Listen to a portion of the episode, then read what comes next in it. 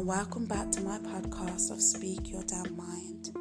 I'm your host, Serena Lately, and I want to say thank you to all those who have continually to support me uh, throughout this journey.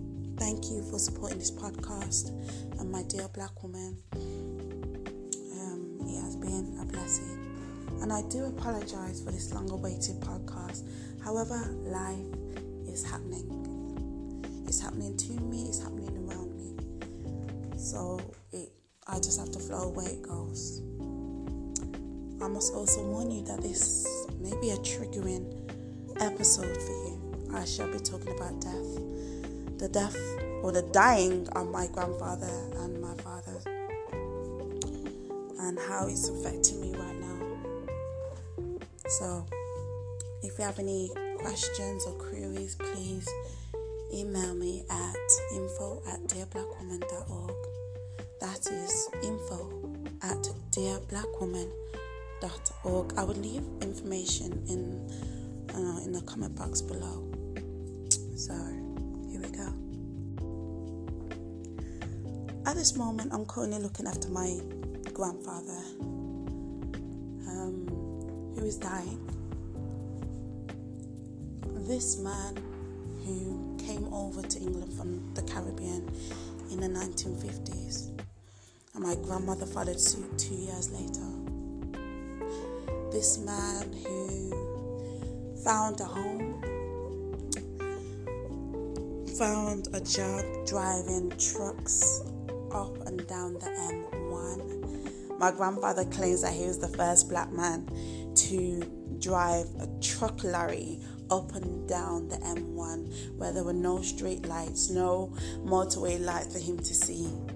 But come rain or snow, he was on that journey delivering goods to different companies. As a black man, he was very proud. Proud of his job, proud for the work that he was doing for England. This is my grandfather, a proud, domino, black man, a pillar of his community. Will go to church every Sunday, be part of the procession, carrying the cross of Jesus Christ up and down the aisles of Church of England. That's my grandfather. My grandfather that would say the Lord's Prayer every supper, making sure that I was listening. Squeeze my elbows if I was messing about. That's my grandfather. Making sure that I and 11 others of his grandchildren were looked after. Never really left me out. When my mom was out there working and was working late, it would be my grandfather that would pick me up from nursery, making sure that I was kept and kept clean. I remember the times when my grandfather wait for, waited for me to finish off my, let's say, strawberry jam sandwiches. I thought it was important that I could not leave nursery without finishing my strawberry jam sandwich. it was one of the one of many memories that I have of my grandfather. That he would watch me cut my sandwiches into, then say, then ask me if I was going to offer him a piece. Then watch me shake my head and say no. because it's my strawberry jam sandwich. but he would laugh. And he knew that I would make him another one anyway. That's my grandfather. And now for me to look after him while way the tables have turned. I am now making strawberry sandwiches for him now.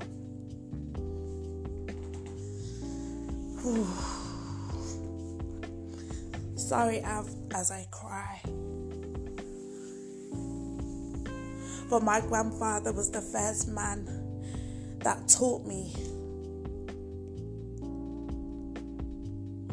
ideas on what money is. Now, whether it was right or wrong, He was my example. Ooh.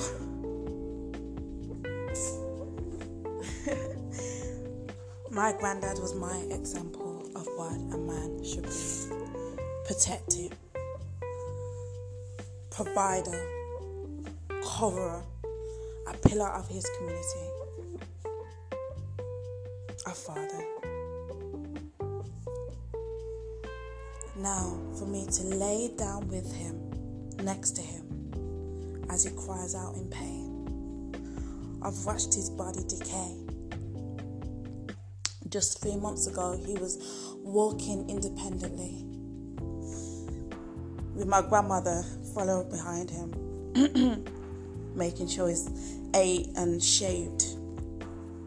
I watched the union of these two, my grandmother and grandfather, celebrating their 65th wedding anniversary in two weeks' time. 60, That's a miracle in itself. But we are talking about two people who came together in a different era, who came together, let's say, hook by crook, who married despite the challenges that they faced, that nothing could keep them apart, not even land or sea. That they made a promise before the congregation and God that to death do them part, they will not leave each other's side. And I see that. My mother upholding her promise that she will not leave my grandfather's side until death does them part. And I'm sitting between them both. My grandmother's trying to uh, put blankets on my father my grandfather saying that he's cold. But I'm sweltering in this heat.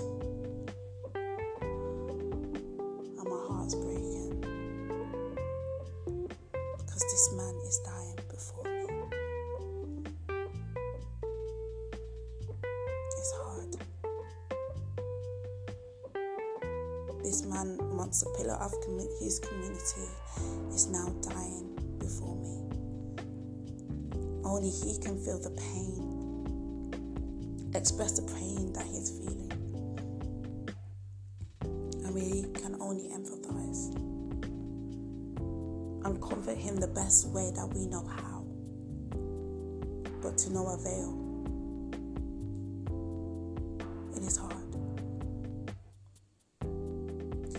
Now to my Father he is also dying before me. Oh, what is going on?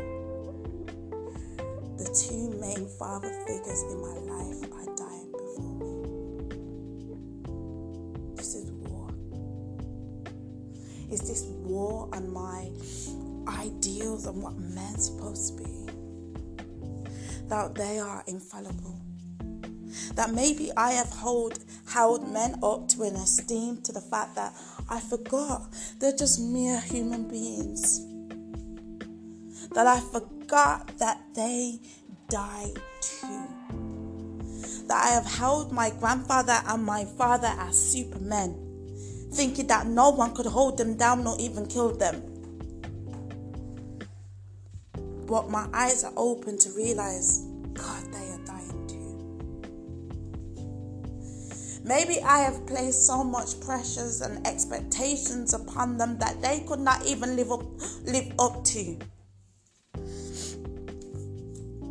And maybe it's about time that I must let those expectations die too.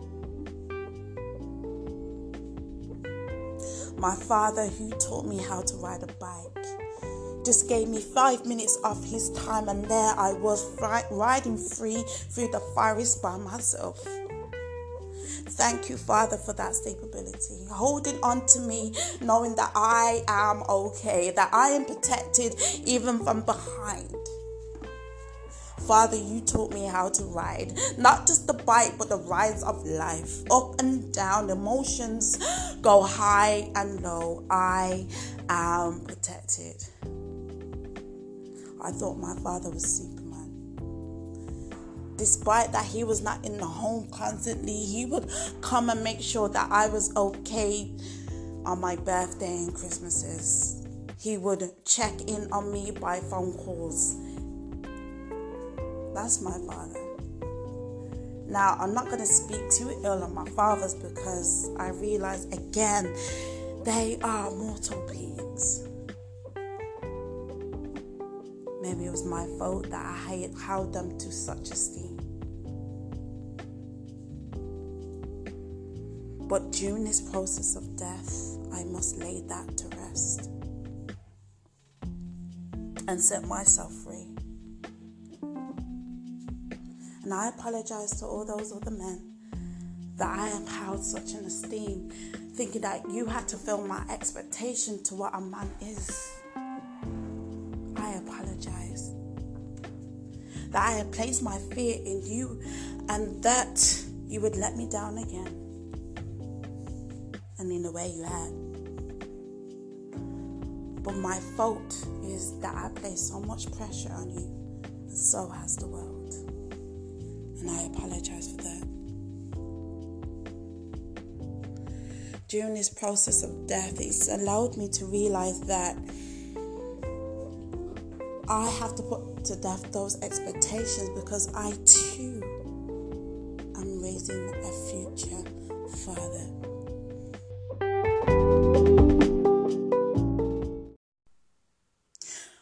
In conclusion, what I have learned or still yet learning that even the most loving parents damage their children with the best intentions to protect them, to guide them, to better them. I myself am guilty of this. Being a parent to a young black male, I am fear that every time he steps out of the door, that the risks of him being violent in a violent attack scares me. He is tall, so he stands out amongst, you know, his peers in class and even in basketball. That I have to tell my son not only good goodbye and have a nice day, but it's also added by okay, by be careful who you hang around with. Listen to your conversation. Be careful on what you speak. Because once you say it out your mouth, you cannot retract what you say. And that what you say may cause an offense, which then in turn can, con- can cause a violent outbreak. The fact that I have to teach my son these things, it's in a society that is perpetuating male violence. And that when we watch the news, my son and I, we read the papers, we hear talks and conversations from other people that have just lost their son. Their lives have been cut short by knives or gone crying. That my conversation with my son on a daily basis has to be added with protect yourself. Be wary of your surroundings. Don't go there, don't go here. Just make it back home in time. And now I realize that I have projected my fear upon him. Where all he wants to do is put on his headphones, listen to his rap music, and just go along about his business. But me being a hypersensitive parent, is only looking out for his future. But maybe I'm again projecting my expectations that he ooh, will have enough sense and common sense to heed what I'm saying and able to judge his surroundings and make it back home. So, yeah, the point is that parents are just people.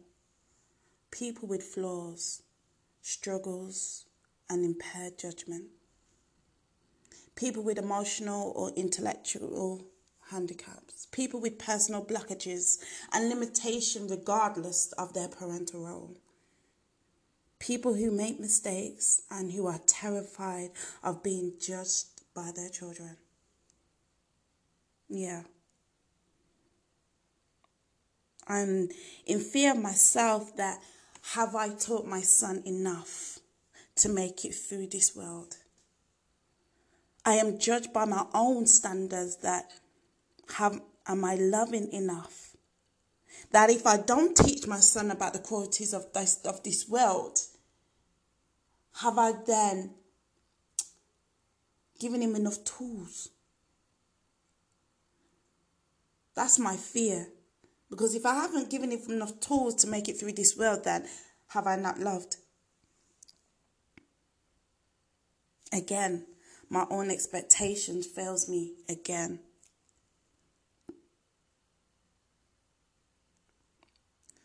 I have to see myself that I am a fallible human too. Another thing that I've learned is to keep my expect- expectations low. Why? Because in many ways, the effect of a difficult parent has on us is fueled by our own feelings of injustice, of being wronged. And the belief that things could be different or should be different. In other words, our expectations dictate how we feel. We need to let go of our expectations and accept that our parents for who they are. We can't expect someone with, or say, a narcissistic personality disorder to act with empathy and kindness, no more than we can expect a scorpion not to sting. Interesting. Difficult parents are way easier to deal with when I accept that they won't change. So I don't expect them to change. So I won't be disappointed or hurt. This I'm definitely experiencing right now is not to fall into the guilty trap. Hmm. difficult parents have a way of making us feel that we are always in the wrong. Mm. So my my advice is to not fall for that. It's hard. Um yeah.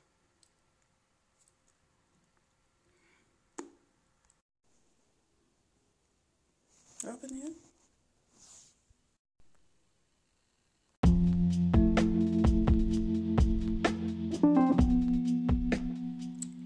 I say all that to say this that it's okay to see our parents not as superhumans, but with our own with their own thoughts, difficulties, and